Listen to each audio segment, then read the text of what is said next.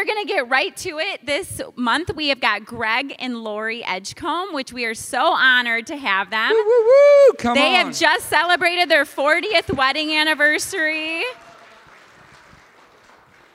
And we had the privilege of having them at uh, when we were married under 40 this summer, and we were blown away with the gift of their marriage and their 40 years and what they have to share with us. So we want to welcome them up. Thank you for being here. Hello, everyone. All righty. So my voice carries, as you can see. I'll try and not blow you out back there, but we want to be sure that everybody hears. And mine's a little bit on the quieter side. Opposites attract. So we had a little joke going. We were we, as um, as they shared that we were here. Uh, what's it been? Uh, has it been two months ago now? Uh, and it was still married under forty. And I said, uh, "Oh my gosh, we got in just in the nick of time because it was the next week that we were going to have our 40th anniversary." And I thought, well, we're married under 40 years at the time, so. Uh, so then they changed it up so we could all get in here. Yeah, we squeaked in. So awesome! It's I mean, look it's awesome to see so many different years of marriage represented in here, and I think the the idea is to go ahead and, and get us mingling with with different generations. Uh, and, and talking about marriage and, and seeing how marriage uh, can be done, should be done, shouldn't be done. Uh, I always like to say, let's let's see what works, what doesn't, and and why. So, so we're going to go ahead and get started here. Uh, we have a few topics that we're going to cover today. I don't know if we're going to be able to get uh, get through all of them, but we're always more than welcome to, to come on back. So let's let us tell you a little bit about us. Uh, my name's Greg, and this is my awesome wife Lori. Um, we met in high school and um, we dated on and off for about four years. Uh, and when we graduated from high school, Lori went out to Colorado to work. Uh, she came back. I went to Colorado. I went to California. Uh, but we always kept in touch through the snail mail. so one letter would go out and maybe two weeks later you might get a response. You think you you think you, you get a little upset when people don't text you back within a minute uh, nowadays. But uh, so that's that was when uh, you know you, you're like, oh, should I write this down in this letter, or did she already respond to it and it's coming back two weeks later? So we, uh, we went to the same church uh, in, over in Flint, Michigan. We both grew up in that area. And um, and uh, we went to the same Bible study. Uh, and eventually, uh, back in 1981, we decided we were going to go ahead and get married. Yep. Best decision we ever made. so uh, we waited about five years before we started having kids. Uh, and actually, our, our marriage uh, went from Michigan to Phoenix, Arizona. We, we moved down there in 1982. If you're, if you're, uh, if I know some of you folks in here remember, the economy went kind of bad back then, and uh, we went down there simply for employment. And uh, I started working in the construction industry, but I made a made a big big change uh, where I ended up getting into law enforcement. I worked in law enforcement for 32 years, uh, eight years in Phoenix, Arizona, and then came up here to Grand Rapids, Michigan, uh, where I worked uh, another 25 years uh, for the Grand Rapids Police Department. Uh, I thank you. I spent 20 of my years in Grand Rapids working uh, what they call crash uh, crash reconstruction. So when there were uh, serious injury, fatal crashes, I was usually involved in in uh, in picking up the pieces and figuring out what happened in that crash. Uh, so I say I worked 32 years in law enforcement. We worked 32 years in law enforcement because yeah some of that stuff does come home uh, because when you deal with those type of situations it's kind of hard to to, uh, to carry that load on your own even though all of my career i tried always to, to, to, to give all of that to the lord and have him carry the load and just be a vessel that he used mm-hmm. lori worked at jenison schools Yep. I work for Jenison Schools, um, doing a variety of things. I was a lunchroom lady for a little while, um, which was great. and um, then I taught reading, which I enjoyed as well, to the little ones, and then retired in the technology department, uh, computers and such. So uh, I really enjoyed that. Yeah. So what we're going to do is we're going to we're going to kind of go over a couple of things uh, that we talked about uh, two months ago. Uh, because uh, it was it was put out, uh, I think, on Facebook certain topics that we were going to cover, and we know that some people may have come just to hear certain topics. So we're going to work through those, and uh, and we're going to throw in some new uh, some new areas to talk about as well. So the first thing we want to talk about is finances in marriage. And hey, this can be a big deal, right? Um, you know, they say they say one of two things is usually the issue with uh, with divorces. One of them is communication. I guess you could throw sexual issues in there as well, but also finances. Finances is responsible for about fifty percent of all marriages uh, going belly up, um, to, to put it nicely. So. Um, back in, we just kind of did whatever we did. We didn't really learn a lot about finances from either of our parents. So we did what we saw them do.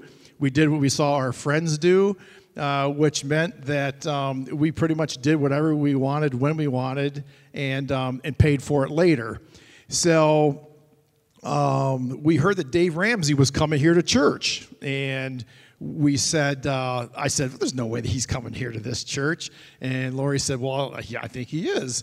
And so uh, we could not scrape together $25 uh, to go see him when he came to the arena downtown. But when we heard he was coming to the church here, we said, we don't care what it takes, but we're going to get this $99 or whatever it was somewhere around that together and take this class. So uh, we came in and and turned uh, a, a, financial situation that we had created on our own uh, completely around. So we went through the back then it was a 12 week class in finances, and uh, honestly, we did a budget, kind of a makeshift budget at the beginning of the class, and it was a real eye opener to see that we were uh, where we were wasting money. And we found that we were spending sometimes as much as um, $600 a month just eating out. Uh, you could do that real quick nowadays. I went to a restaurant by myself the other day and spent $15, and I was like, whoa, what's going on? Um, so, uh, a, a, big thing that we learned in that class uh, was budgeting, uh, to do finances together. Yeah, being a united front in it all because prior to that, I was like trying to make budgets and um, trying to make it work. And he was working so hard. We were both doing a good thing, but we weren't united. And so it just wasn't going to work until we were. So the class really helped brought us, bring us together, and truly it was the best hundred bucks we ever spent. Yeah, no so. doubt. No doubt. So was it easy? No. So we took that class um, was 90. Many years ago. Okay. yeah. we'll go with that. I want to say it was around 14 years ago now. And up until then, no kidding, uh, I would say that we had maybe three of those times of intense fellowship that you can have in a marriage uh, where maybe voices got raised. Uh, when we took that class in those 12 weeks, we had two more of those just in that 12 weeks.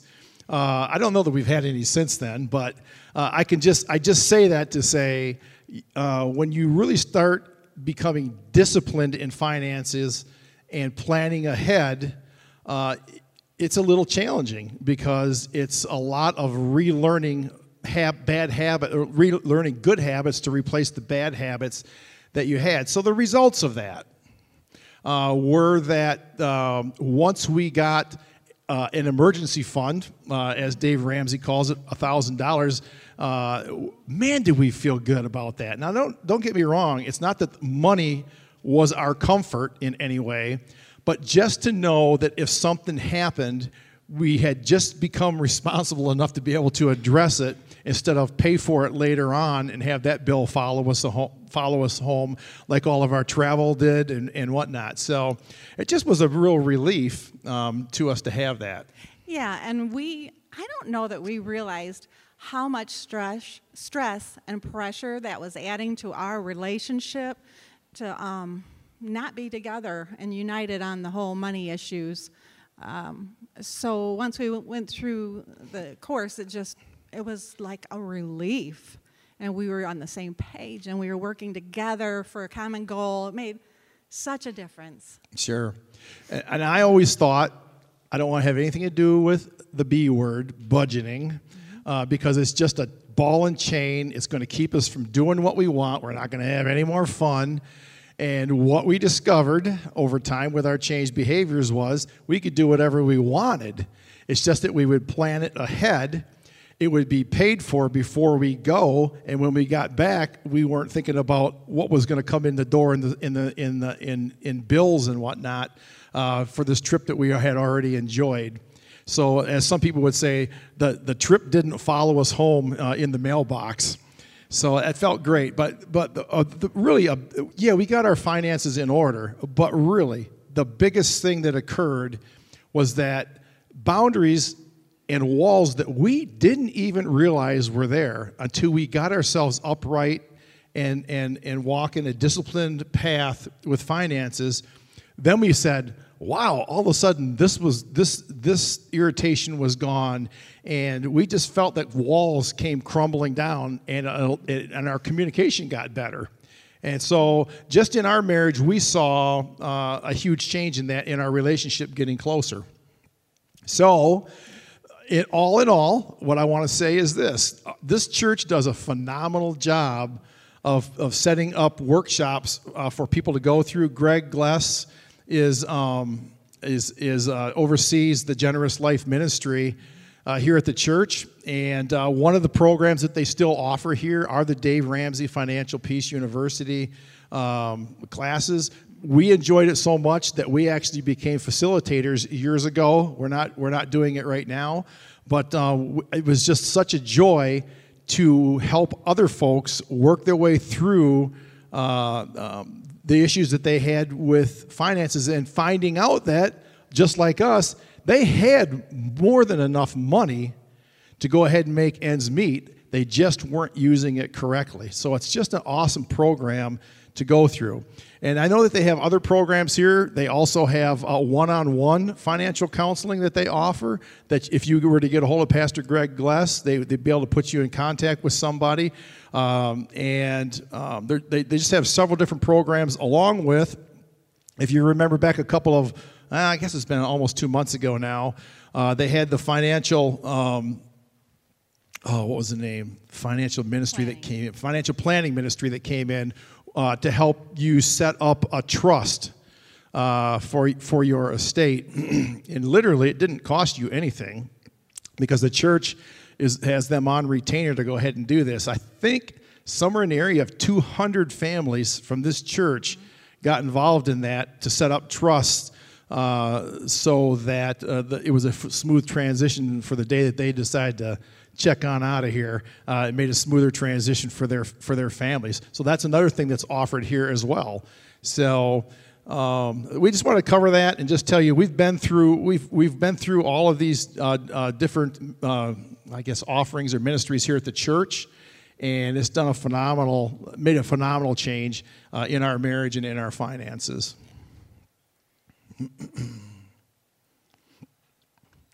Lori mentioned one thing about, and you're going to hear us talk about this a little bit uh, in our marriage, that it was something that we really had to come to a, a, a common ground on, really more me than her, was uh, to be a united front. Like she said, she had done budgets, she put them together, she read all kinds of books, and, uh, and I was the guy saying, budget I don't really want to be a part of this. It's again, it's just, I just thought it was going to be a constraint, a ball and chain, and I had to get a different mindset.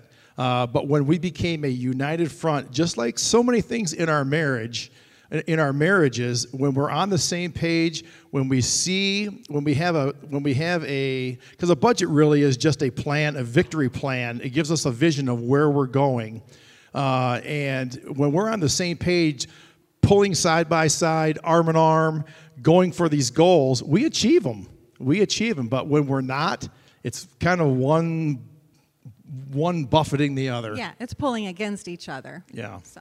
So, um, so uh, again, living as a united front is is a is an area uh, where the enemy tries to get in and pound wedges in between us. Whether it's, uh, Dad, can I do this? What did your mom say? Well, she said no, because kids are just that way. That's the flesh, right? It wants to try and try and get its way. Um, well, we can do the same thing in our marriage. Has anybody had that happen where you wanted to try and get your way uh, with something in marriage? Uh, so so important for us to become to to be a united front, whether it's parenting our children, whether it's in finances, or whatever direction that we're going. And Greg had added one other thing in our notes is that um, the result creates an environment of security for our kids as well when we have unity in the family. Um, it just creates a peace in the home and a, yeah, a unity. So.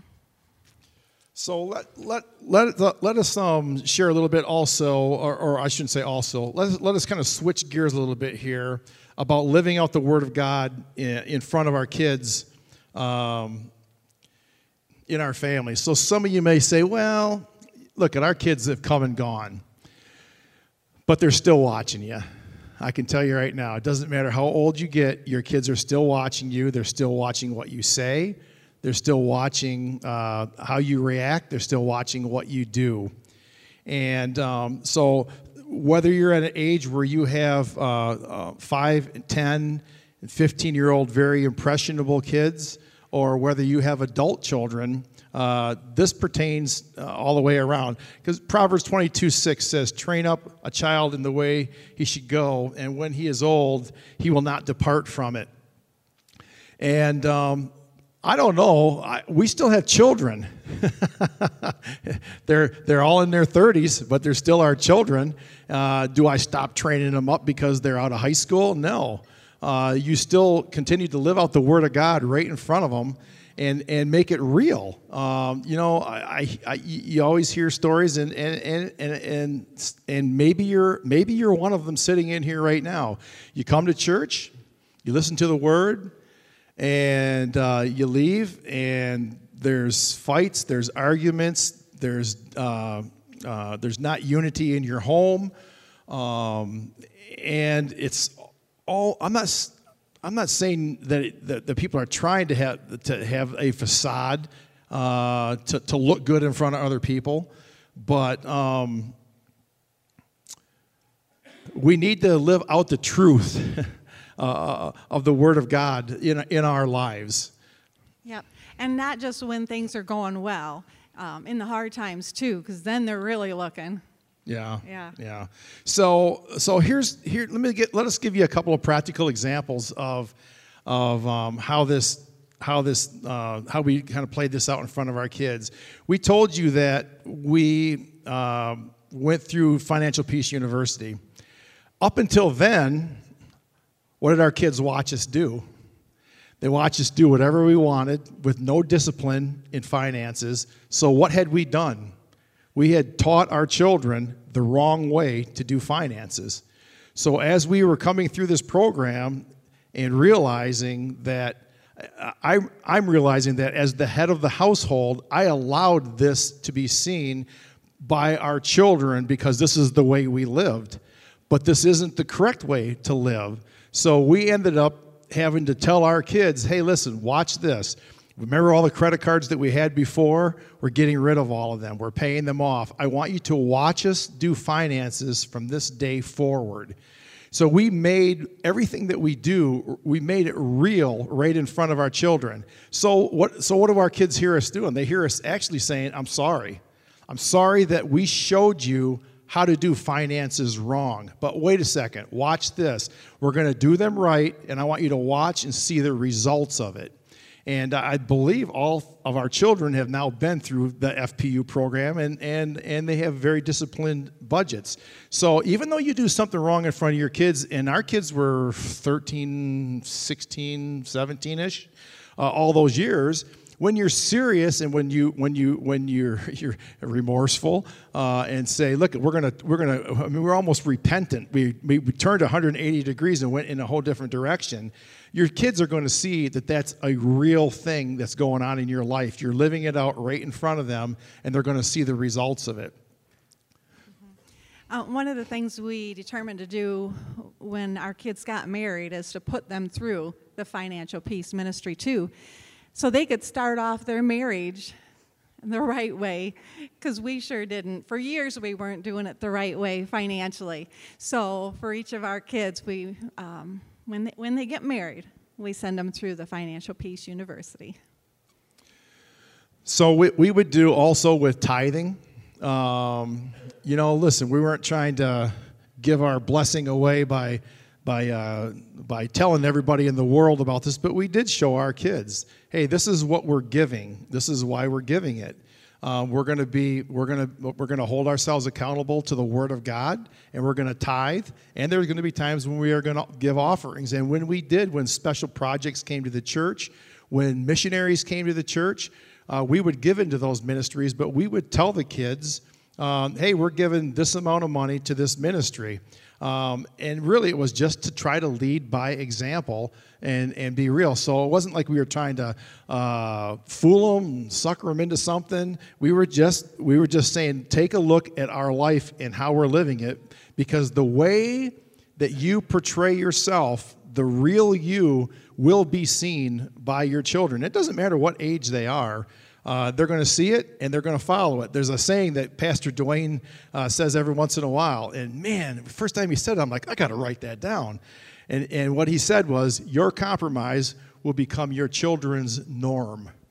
So the things that you compromise in will become the norm for your children, and that can and and and that can go in any area uh, of your life. And believe me, you know, you know, whether you have grandkids or whether you have little kids, are they watching and listening? There's so many times when we say, "Man, I can't believe that they picked up on that." They're watching, and if a, and if a three, a four, a five, and a six-year-old can watch and listen to know what's going on in the adult world, so do your 15, 20, and 30-year-old kids. So, um, so I so I just encourage you to uh, to live life real uh, before your kids.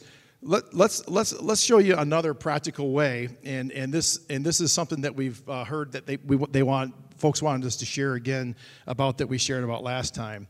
So our our youngest son Josh uh, was playing in our living room, and he was by the big the big uh, picture window, and I remember just I was doing some work, and I looked down at him, and I thought, oh, his eye looks a little swollen. And I mentioned something to Lori, and she she had seen it too at, at another part. Now this is he was three.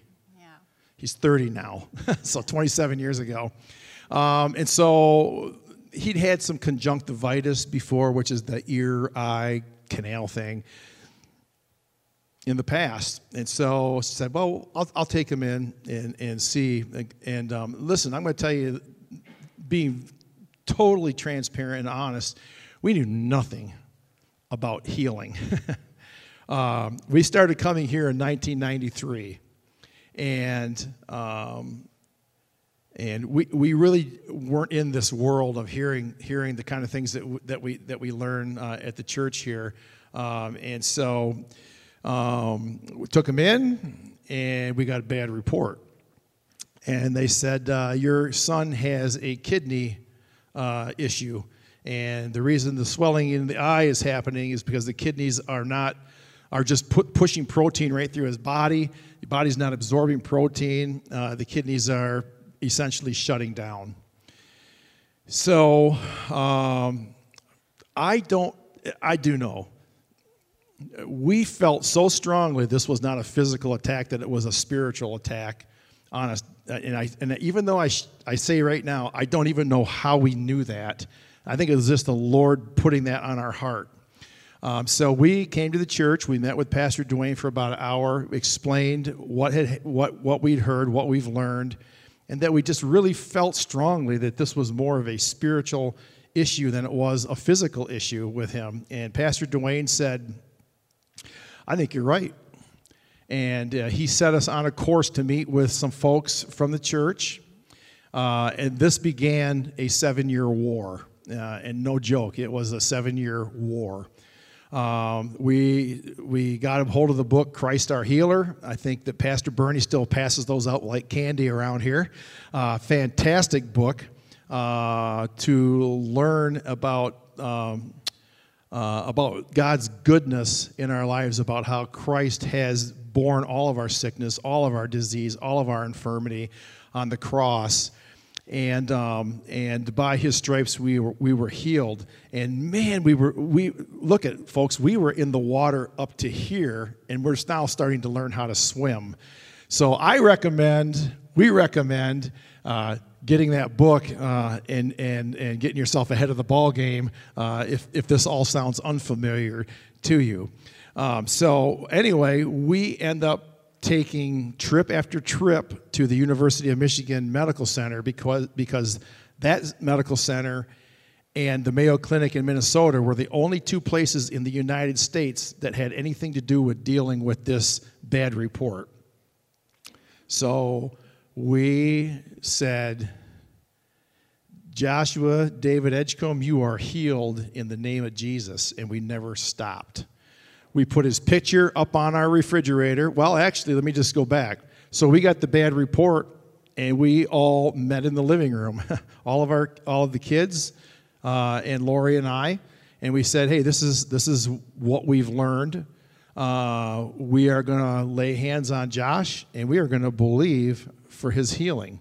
So what are we doing? We are being very, very real in front of our children, and putting our faith out there I know some people um, have a fear in this, and, and I'm not looking down on anybody who does, and they have a fear of doing something like this because they feel like, well, what if, what if the Lord doesn't do anything, and we tell our kids, show our kids the, and teach our kids about the power of God, and nothing happens? Um, I say, we say we were just all in, and we were we were going to live it to its end uh, and believe for these things in our son's healing. And so when we went down every couple of months, we had to go down to the University of Michigan. And we said, All right, we're going down. We called it the Victory Tour. That's right. and listen, folks, there were times, well, it's been probably five years ago, Lori put together a collage of pictures of Josh from birth all the way through. No joke, they were sitting out, and I walked by and I said, Who's this person? One of Josh's friends? No, it was our son, and I couldn't even recognize him. He just had swelled so huge from steroids and things. Now, I would recognize him day to day as we walk through it, but as I looked back on all of those pictures, I could not even recognize our own son. So, one of the things that we did is we took a picture of, that Lori had taken of him on the beach at three years old, just before this diagnosis, and we put it on the refrigerator. And I would walk by that refrigerator, and so would Lori, and I would say, That's our son. That is our son. And, uh, and he is healed and whole in Jesus' name. Healed and whole. And I wanted to add something about um, a practical part. What we did they were putting him on all different kinds of medicines that were, uh, you know, experimental. Experimental. So we always prayed over the medicines before they went down. Um, and another thing, I mean, we laid hands on those medicines and we would pray over them before he would take them. Um, and just knew God was anointing them with good and taking anything out of anything bad out of them. And God was faithful every time. And one of the other things, it's just might sound like a small thing that we did, but we always call them the meds. We never gave them a name. Like some people might say, oh, that's Tony's meds, or they might say that's my meds. We didn't, we just never gave, never gave them a name. It was always we would talk to them, talk about them as the meds. So we didn't want to uh, give them ownership in any way. So. So when we prayed over them, listen, uh, they told us that we had to sign papers they said, There's nothing more we can do for your son, but you could have him take some of these. We don't know what they'll do. We only know that people in that condition have had success in curtailing this. So interesting. You, are thinking, well, gosh, you guys are just going by what the doctors say. No, we were following Pastor Duane's uh, um, admonition toward us, uh, to us by the word. He said, "We believe that Joshua is healed and whole completely in the name of Jesus. Continue doing what the doctors tell you to do, but he is healed." And so we just followed that admonition. So it came, I said this was a seven year war. Uh, we just said this. We would get in the elevator at the Taubman Center at the University of Michigan, the door would close, and we would say the same thing every time. We don't believe what we hear with our ears, we don't believe what we see with our eyes. We believe the report of the Lord. And as that elevator was going up, uh, we would just uh, um, uh, thank the Lord for his healing. Listen, I'm telling you, for seven years. And so it would be easy to get discouraged. The doctors, we heard one bad report after another, year after year after year.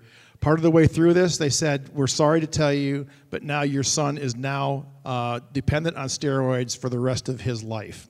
He will never, ever be off these steroids or his kidneys will fail. Did you hear what we said? We, and, we, and we would just say, we, we heard what you said. We didn't agree with it, but we, we, we, heard, what, we heard what you said. Uh, and we just continued to pray. We continued to believe. We would fast. Uh, we were just seeking the Lord. We were reading. We were reading uh, Christ our Healer. I don't know if I really ever even made it through that book. Uh, no joke. Uh, just read some and cry not not cry in in in uh, I'm giving up and I just don't know what to do. Just cry at God's goodness and faithfulness, despite what we were seeing with our eyes, and. Um, and, uh, and hearing with our ears from these doctors. And we would, we would tell Josh, they're going to tell us what they see because this is how they've been trained. but God is good. And uh, at the end of seven years, um, we were down at U of M and it was always a team of doctors that were probing him. He'd had biopsies on his kidneys, which they said, Why do you not have your son on a kidney recipient list? These kidneys are shot. He needs a transplant. You need to have him on a list. Uh, seven years later, uh, we're down there, and the team's over there doing their thing and we're by ourselves in the corner and talking, and one of the doctors says three words This is weird. And Lori and I looked over, and five doctors were staring at us. And I said, What'd you say? He said, This is weird. And I said, What's weird? We can't find anything wrong with your son.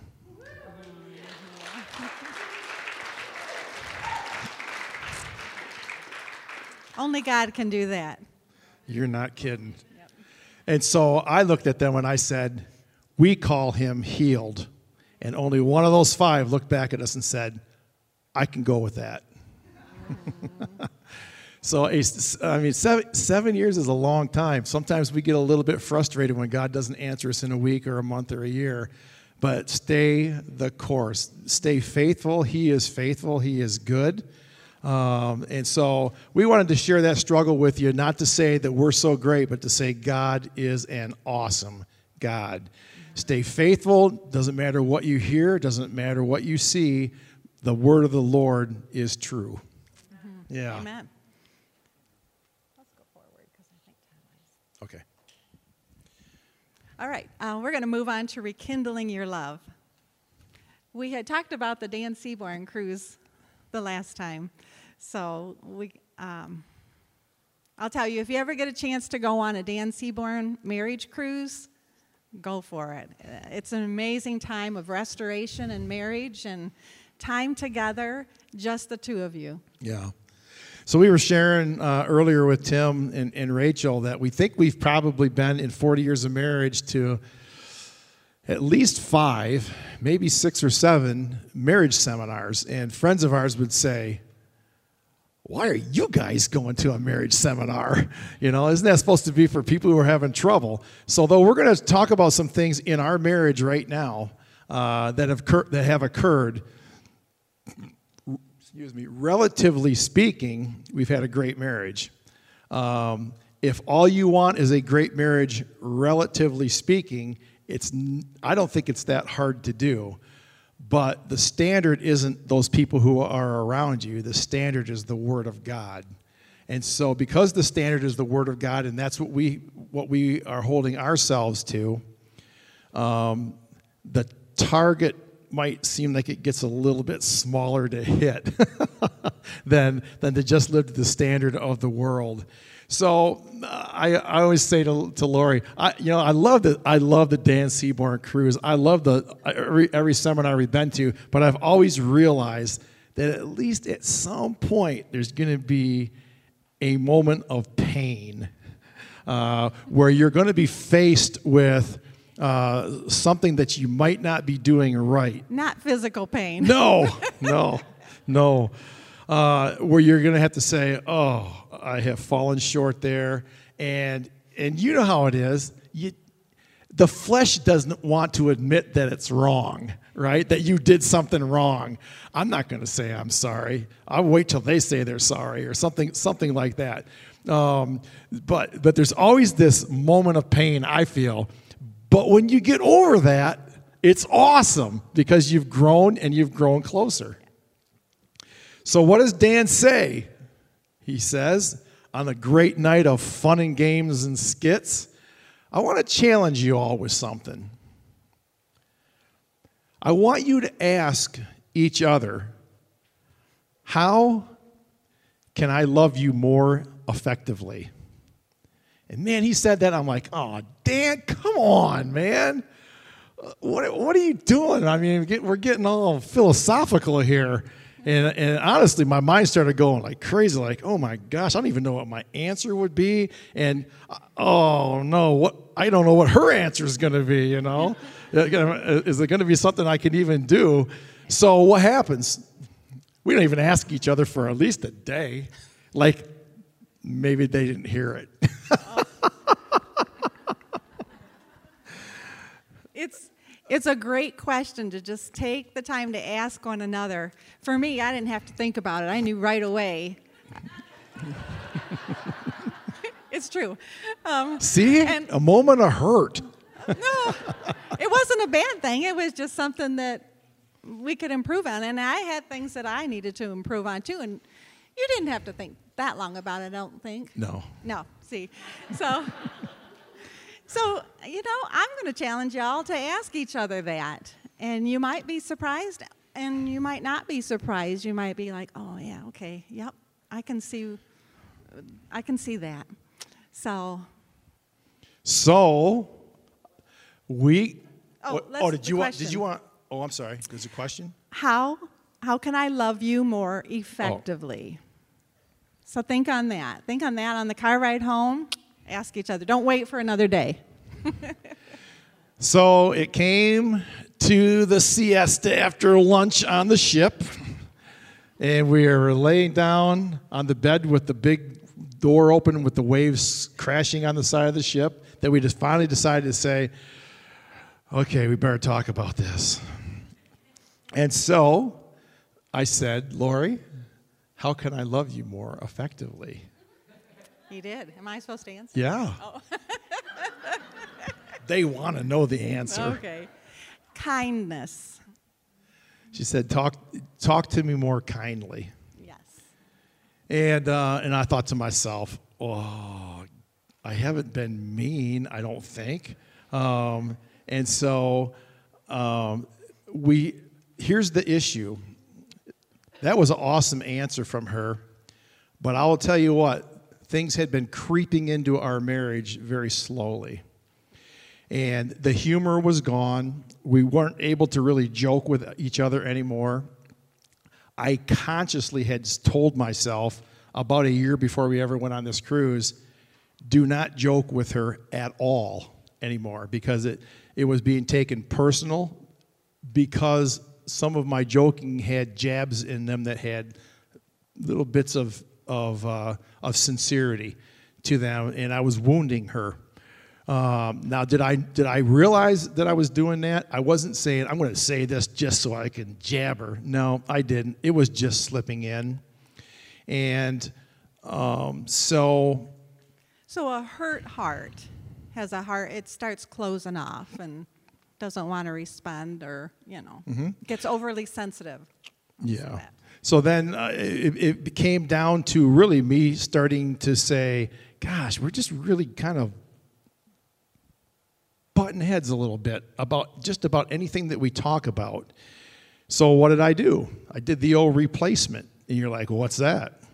Well, guys, you know you can talk to other guys about anything, and they're not going to ridicule you at all. Now, don't get me wrong, I wasn't talking about our marriage with other guys, but I could talk about anything with other guys.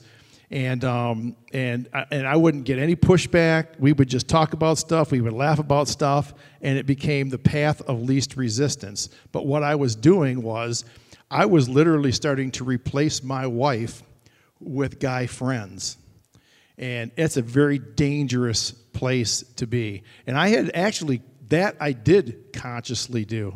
Uh, I just started thinking, look, I don't, I don't want to have um, conflict in my in my family, in my in my marriage, in our marriage relationship. So I'll just draw back a little bit. What's, that's what the enemy always wants us to do is draw back and separate out. And the, one of the enemy's biggest trips is to divide and conquer. So, um, so when Lori asked, said, said to me, "How can I love you more effectively?" Um, I don't know. I don't know if I really n- know the exact answer, but when she said to me, "Talk to me more kindly," I said, "This is a moment of honesty." I don't like talking to you at all.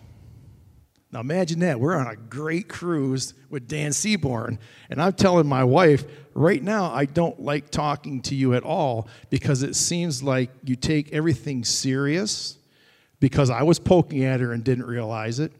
Uh, and it seems like there's always some kind of conflict uh, when we start talking and and and it became a time of of us being extremely honest with each other, um, and, and, and a moment of saying, "I'm not. I'm, we're not going to say anything to each other to hurt each other right now because you know hurting people hurt people, and that's that's not a that's not a work through in a marriage. So um, we ended up kind of breaking down our marriage and saying, um, I'm sorry that I've talked to you like that. You're right. There was some truth in that poking at you and joking around, and I'm sorry. It was wrong. And we went right down the line on things, and, and Lori said to me at one point, just out of the blue, why is, why is your love language, I wonder why your love language is touch. And, um, and I don't know what it is. To this day, if I'm laying in bed and she's out of bed and goes by and just hits my foot, I don't know what it is. I can't tell you. It just, it's just an awesome feeling that, that uh, I don't know what it is. I really don't know what it is. And I said to her, and she said that to me, and I said, well, I always longed, and it kind of went back to my, childhood. Isn't that weird how something in your childhood can start coming up 10, 15, 20, and 30 years later? Because that's exactly what was going on.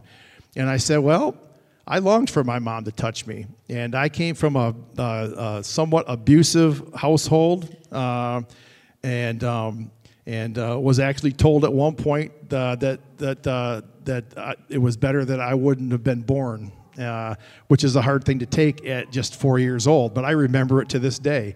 Now I want to say uh, about my mom who said that awesome woman, big heart change over the many many years since that was said and uh, and I have we have talked about this specifically even in our uh, in our in our time together that I could totally totally forgive her for everything that ever happened back then. But look at what it was still doing.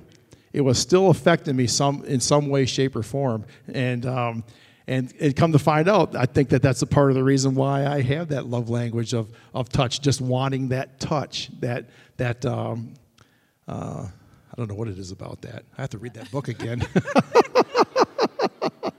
so we just went through things line by line with communication. And as we laid there, we prayed. And we are laying there. We are both, we both had, a, I mean, it was over an hour. Just both had tears in our eyes at one point or another, being brutally honest. And Lori, she was on the left at the time, but she, she puts up her hand like this, high five. We're laying on our backs. And I put up my hand, and she goes, boom, fresh start. Do over. and I laughed because that was that was actually a line in a movie that I had seen, uh, and uh, and and uh, and then it and then it got into a mess in the movie, and like two seconds later they were like, "Bam, fresh start." Somehow or another, that happened to us too. because we got into a little more discussion and it was, and it was a little bit hurtful. Boom, fresh start. And, and as trivial as it may sound in the way I'm explaining it right now, it was a huge pivotal time in our marriage that we have never turned away or turned back from. We've always gone that course from there on out uh, of being honest uh, with each other, of not being hurtful with our words, um, and, and not letting uh, a wedge be pounded between us uh, from the enemy. Yeah, and I would just um, you know, just take a look. It's so easy. We were going on for years without dealing with these things. They were subtle. I mean, he made that decision to um, uh, go to a friend instead of me, and these decisions, not, that was never spoken out loud. I became aware of it.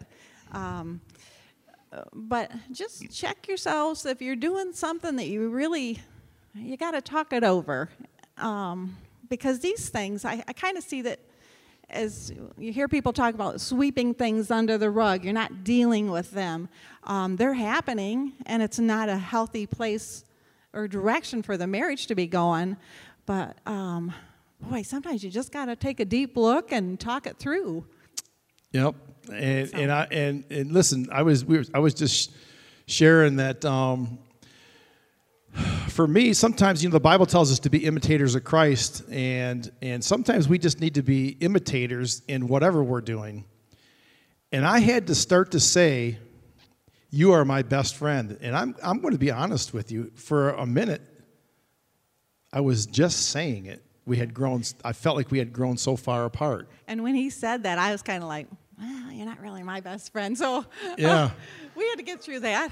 But I kept saying it. You you are my best friend, yeah. and today it is hundred percent true. Yeah. Uh, we just kept working in that direction, and so so sometimes you're you're imitating, but when you imitate, even if you are imitators of Christ, eventually you will become Christ-like. Um, so so here's here's a couple of real quick uh, ways that we said that we were going to go ahead and uh, and and make each other important. And this is a, this is something that's really come about today, right? Phones, our cell phones. So the person that you are with, whether it's her and me or or, or whoever that we are with, they are the most important person in the room. Uh, not your cell phone, not texting, uh, not answering the phone when someone else calls so, so that's that's that's the way that's the way we we live. Although I'm going to tell you, just last week, I violated this. And we went on a date, and someone called, and I answered. It was my brother, and I didn't know if it was I didn't know what it was, but um, I started talking and talked and talked and talked and talked while she sat at the table eating her food. And I always despised that, seeing uh, a dad with one of their children at a table in a restaurant at breakfast on their cell phone, on their cell phone, on their cell phone while their kids are eating and doing their own thing. When you have all this time face to face to spend to get to know each other better, to, to talk and, and to have fellowship, but yet you're out with somebody else who's not even here with you.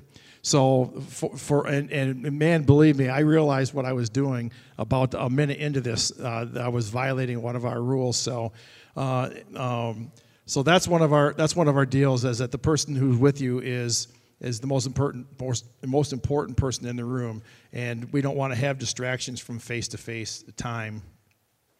I wanted to add our perspective too, because we've we've lived in a time where there weren't cell phones, and there was just a single phone in the home, and you know, a few years later, we got a really long cord on that phone. you know, the, just make the cord longer. Um, and even back when there wasn't even an answering machine, um, to what we see now is that we all have our phones on us and we're always available for someone else other than the one we're sitting with. Um, so it's we've been able to see that perspective where there's others in the room who have always had a cell phone and always experienced that. Um, so it's kind of interesting to see all that, but you do have to make choices and say, okay, I have the cell phone on me, but I don't have to be, even look at it when I'm with him on a date. Um, I can leave it in the car, or um, as our daughter and son-in-law, they have, I think, zone. How do you call it? No phone zone times, and so they just no phones now, this is us time. And I think that's really healthy and really balanced. So, good job. so we are going to uh, finish up so that we can um, we can break. Um, you want to go? Mm-hmm. Oh, joy in the journey. We're on this journey together. You know, we're all just doing life together, and um, it's a journey. Uh, none of us have arrived. It's just an everyday journey, one day after the other. And we're just going to encourage you to find joy in the journey, make time for each other, make time for fun and laughter, because life can be so serious and things come up, and that's the way it is. But don't forget to have fun along the way. Absolutely. So when we stop being thankful for our spouse, we start becoming critical of them. And um, listen, I pray just about every day uh, to our awesome Father in heaven my thankfulness for um, giving me such an awesome wife. And um, and did I like, like I said before? Did I always feel that way? Did I always pray that way? No. Uh, and um, but I tell you what, from the bottom of my heart, um, she, is my best friend and um, and I am so absolutely thankful to be able to do life with her. We've just shared one little situation uh, with our with our son in the battle. Uh, I couldn't have had a better person uh, to to walk through that battle with than Lori. Uh, but the enemy's always trying to get in between us, isn't he? I mean, I just think back of, of Dan Seaborn preaching uh, a couple of weeks ago here that said that he was at a marriage conference down in Orlando, Florida, and he just felt like he should say to folks, hey, y'all are marriage counselors. Uh, do any of you uh, have a need for prayer? And 60% of those Christian counselors stood up and needed prayer uh, because they spend so much time working on other people's marriages and families that they felt like they were neglecting their own. Look at look how the enemy tries to get in there. What's he want to do? He wants to destroy the heads of a household because when they're scattered, so is the rest of the family. Or come in and, and, um, and attack the, the heads of a church so that people lose faith and lose hope that, oh my goodness, if they couldn't make it, how are we going to make it? I've heard people say that before. And, um, and so we have to be vigilant uh, and know that there, there is an adversary out there in our marriages that wants to tear us apart. We have to work at this. I used to hate it when people would say marriage is work. I don't know why I hated that because I felt I guess I had to work. Uh, why can't this thing just happen? It does not just happen. What just happens is a divorce uh, because we don't work at, at, or, or, or a broken marriage because we don't work at it. Um, man, it's important, so important to be in the Word of God, to believe that Word of God, to believe that that Word of God is real and it's true and it's for your marriage, it's for your family, and it's for you. Mm-hmm. Amen? Amen. Yep. Yep. Count your blessings and be appreciative of each other. We love you guys.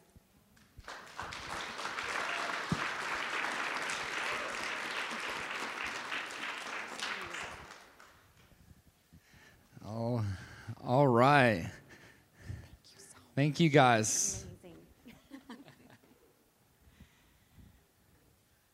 Come on, can you guys give it up for him one more time? I like how they said, I like how they said have laughter. I feel like this is an appropriate moment for at least two jokes. Oh no. I Did you guys hear about the fire in the shoe factory? Hundreds of souls were lost. The fire spread to the campground that was next door. Let me tell you, it was intense. Yeah. Come on. I like jokes. I'm a dad joke guy. I'll keep going, but uh, but I won't. Uh, couple couple quick things for you guys. Uh, if you have children in nursery and res kids, in a minute, I'm going to dismiss. You're going to have to go down there and and uh, and get the kids, get those chillins before they load them up with lattes or whatever. Uh, but we want to allow you to hang out here. There's some more snacks in the back, but we do want to let you know a couple dates of some stuff going on. First, next month, December one, Wednesday, December one, we have our next married life. Daniel and Amanda will be teaching, bringing a word. It's going to be awesome. We'll also be doing our giveaway at that married life, so don't forget to go online and sign up for that. You've, uh, you've, if you filled out your uh, sheet in the middle with your name and stuff, you are uh, entered into that already, so that's sweet. And then uh, we have a camping trip. Are there any camping people in the house? Come on. Woo-hoo. We go camping. Uh, as a ministry, we go camping every year. We've been uh, at one campground, but this year we're. Just to clarify, most people rent campers. Oh, we glamp. camp in tents. yes, we, we glamp Hint, fully. hint. Giving you Uh, ideas. yeah, you can rent a camper. We're going up to a campground called Dunes Harbor. It's up um, by Silver Lake. If you know Silver Lake, that's right by Lake Michigan. It's up there. The, the dates are August 10th through the 15th. August 10th through the 15th. If you want more information, check out our Facebook page or talk to Nikki in the back. She'll have all that. Uh, but but save the date, get signed up. We're going to be rolling that sign up out here in the next probably week. It'll be all fully out. But August 10th through the 15th, we want all of you to be there. Bring your kids, bring Yeah. people, bring Yeah. your dog. I don't know. I think we'll maybe bring Well, and we got 25 campsites reserved. Um, it's a Christian campground. It's really beautiful, and you can hike right to Lake Michigan through the dunes and the woods. It's beautiful, horseback riding. But we have 25 sites, so it's kind of like Get 'em once quick. those. So just get your name on it. You can literally cancel the week before, so Yeah. don't feel Yeah. that it's yep. And then one last thing before I pray for us all. If there is something that you need prayer for, Rachel and I will be up here. We would love to pray with you about anything that you might need prayer for. But if you would all, would you stand up? I'm going to go ahead and pray, and then we'll uh, we'll get going. So Father, we just thank you for this time. Father, we thank you for marriage and that you uh, that you made marriage intentionally. Father, we submit to you. We ask you to continue to open up our hearts more and more towards you, but also our spouse, Lord. We love you. We thank you. We pray this in Jesus' name. Amen. Again, hang out. We'd love to have you hang out. But if you got kids, go get them and then come back in here and we'll hang out.